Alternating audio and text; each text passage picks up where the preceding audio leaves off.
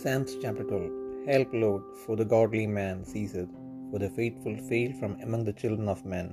They speak vanity every one with his neighbor, with flattering lips and with a double heart do they speak. The Lord shall cut off all flattering lips, and the tongue that speaketh proud things, who have said, With our tongue will we prevail, our lips are our own. Who is Lord over us?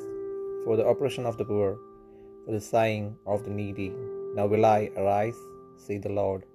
I will set him in safety from him that puffeth at him.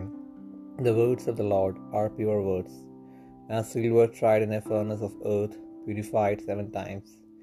Thou shalt keep them, O Lord, thou shalt preserve them from this generation forever. The wicked walk on every side when the vilest men are exalted.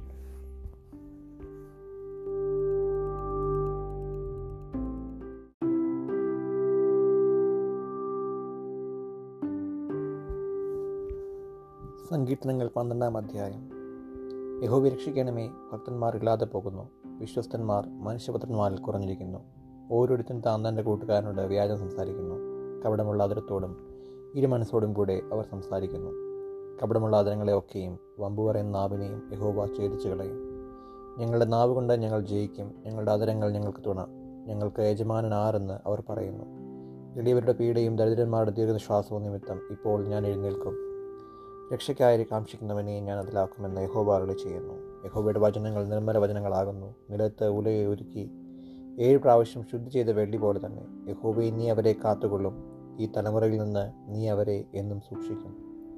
മനുഷ്യപുത്രന്മാരുടെ ഇടയിൽ വഷളത്വം പ്രബലപ്പെടുമ്പോൾ ദുഷ്ടന്മാർ എല്ലായിടവും സഞ്ചരിക്കുന്നു.